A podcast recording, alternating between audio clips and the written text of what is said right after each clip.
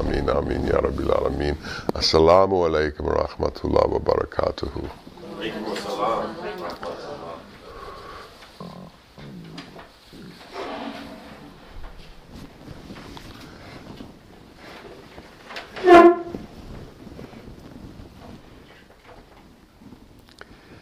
The way we perceive things has a lot to do with the way we react to things. It's necessary to have a larger understanding of our place in existence in order to have a broader understanding of existence. Um, the frog who lives in the well has no conception of an ocean. And we can or cannot be like that depending upon how expansive we allow ourselves to become. Um, somebody who lives in a four block area in a city their entire life doesn't know um, about mountains, doesn't know about oceans, doesn't know about all the various topography in the world, but more importantly, doesn't know that there exists people who speak different languages, who live in different cultures, and who have entirely different perspectives on things and are able to lead fulfilling lives in an entirely different way than we could even conceive. Which brings us to the caterpillar.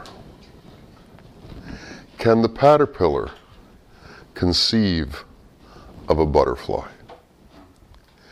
And what does it conceive of within the limitations of its nature? Well, I have never gotten into the consciousness of a caterpillar. But I don't believe that it thinks it can fly. And its own experience has proved to it that it can't fly. But its experience is a liar. And we need to understand that we are in store for things that are beyond our experience, beyond our imagination, and beyond our ability to conceive. Think about that. You're in for some big surprises. The question is when these surprises come, can you alter the way you perceive things to be able to take advantage of them? Or are you going to be stuck in your four block consciousness and not be able to expand to the gifts that are going to be available to you because you won't consider them real? You won't consider them possible. And when they're presented to you, you deny them. In Surah Al Rahman, the prophet says, Which of my Lord's gifts will I deny? What do we deny every day? What's brought before us and shown to us and given to us as an opportunity that we turn away from because we don't see it, we don't recognize it, or our perception of things is such that we cannot place something in a different status than what we've given it. There's the story of Musa who asked God to visit him. And uh, he was throwing this very lavish affair because God promised that he would visit him. And earlier in the day, while he was preparing, a beggar came to see him. And he asked for something. And Musa kept sending him away. And then later the banquet was set and they were awaiting God's arrival. And God didn't come. And Musa spoke with God the next day and said, We had taken all this time to prepare for your arrival, and you said you would come, but you didn't come. And God said, The beggar that you turned away was me. And it has to do with what we see and how we see it. Allah may present himself to us as a beggar. And if we have no inclinations towards beggars, and we're too busy preparing for the arrival of a great dignitary, we may miss the great dignitary out of preparation for his arrival. In the same way, we have to reconfigure our own perceptions of ourself. Let's take prayer as a simple example. Prayer we use and believe that it can do something for us and for others. Uh, prayer is a positive interaction. With whom? With Allah. Well, if we can pray to Allah and Allah can hear our prayers and Allah responds to our prayers, then what? It follows that we must believe that we can have a relationship with Allah. So here we are, beings capable of having a relationship with Allah. And how do those beings act? What is the status of a being capable of having a relationship with Allah? What is the kind of attitude we should have towards beings capable of having a relationship with Allah? Now, the first one we have to ask that question about is ourself. What do we think of us? A being capable of having a relationship with Allah. What is the respect we give to our own entity? Where do we allow ourselves to go? What do we allow ourselves to participate in? This is a holy being. Where does this holy being traverse? Where is this holy being seen? Who does this holy being associate with? What kinds of things does this holy being allow itself to do? Who is this being that can have a relationship with Allah? Have we ever gotten to know it? Or has our perception limited our capabilities of seeing who we really are? Do we think whether the person with a certain degree, or the person with a certain house, or the person with a certain car, or the person with a certain wife, or the person with a certain bank account, or the person with a certain title? Do we define ourselves by our accomplishments in the world? Do we define ourselves by the world? Or do we define ourselves by our relationship with Allah? How do we define ourselves and why do we define ourselves that way? If we look closely at that, we'll get a lot of insight into the nature of how we perceive things.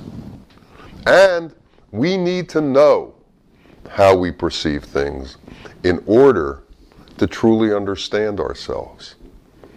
And as we all know, in order to get to know your Lord, you have to know yourself.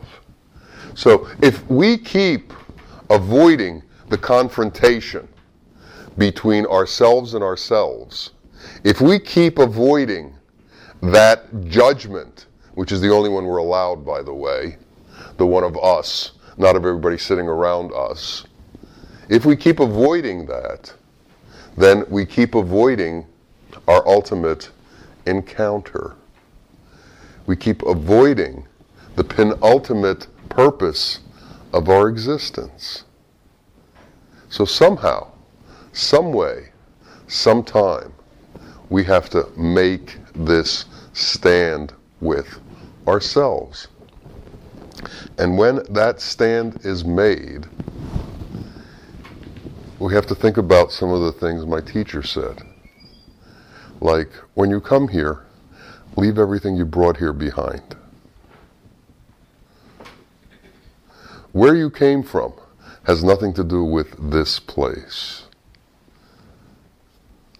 What are we capable of giving up that we've accumulated in order to be able to attain the treasure that is Allah? Allah wants one thing from everybody everything. He doesn't make, he doesn't have favorites. He doesn't ask more of me than he asks of you. He asks the same thing of everybody. So no matter how much you've gotten, that's what you got to give up. And if you think what you've gotten is important, Think of it in relationship to what you got to give up and how difficult it's going to be to give up. So if you have three cents, is that easier than giving up a kingdom? Maybe, maybe not. Depends on your perspective. Depends on how important you hold those three cents or how important you hold that kingdom. But you got to give it up. And there's another rule. If you refuse to give it up, it gets taken anyway. So you're dealing with a game where it's all been set up. Now, can you understand the setup?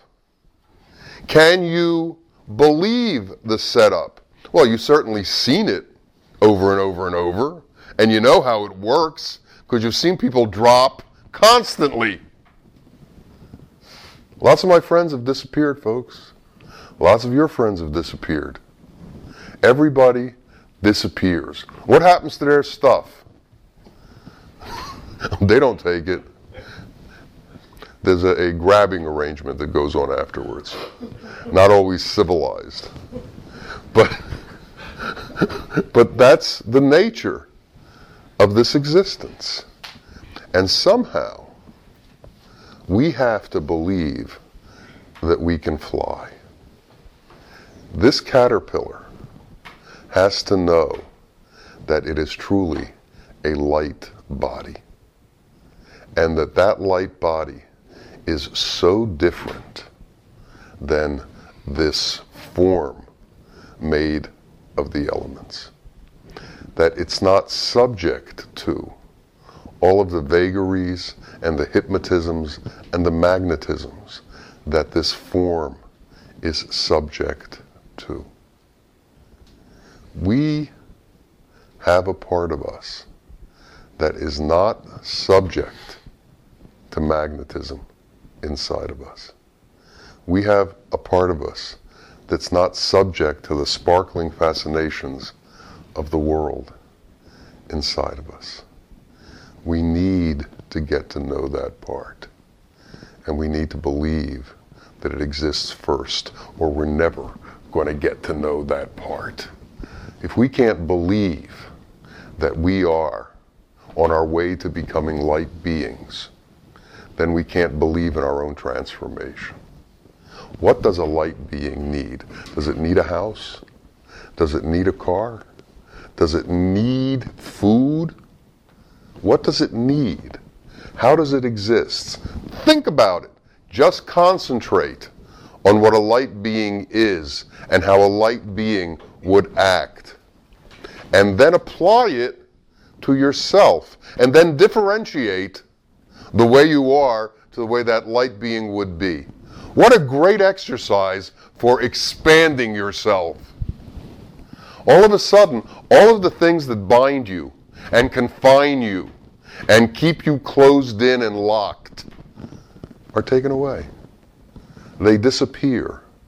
This shell that we have to take with us everywhere we go is no longer part of our existence. Our existence becomes light, and we are bathed in light.